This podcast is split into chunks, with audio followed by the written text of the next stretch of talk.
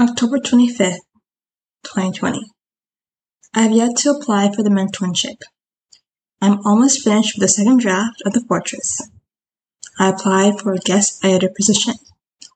I completed a Korean lesson. I did not post on Thoughts from Words. I succeeded in some areas and failed in others. It helps me realize what I thought this month would be like. I expected to easily focus on my writing and apply to programs of interest.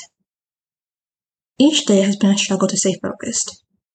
Even with this, the number of times I switch to another tab is annoying, but I know I'm improving each day. I also want to be more selfish. I'm also hesitant to say what I want to, to keep the peace, but I'm too old for that now. I'm going to say what I want and say it out loud. I'm happy with my job. It's funny considering how scared I was reading all the reviews online. But a job is a personal experience.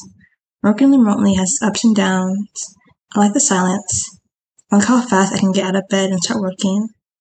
But it also sucks that the bed is right there. I did really well in my first official week on the job. I pray the favor of God continues to shine down on me this company. The Fortress. My first. When I work on this short story, I'm filled with excitement and fear. Excited about the heights the entire collection will reach, and fear success. Fear the money.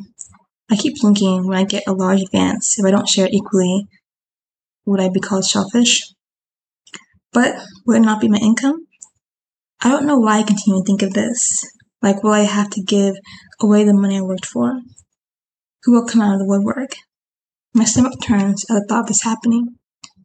I just need to trust God with this and keep writing.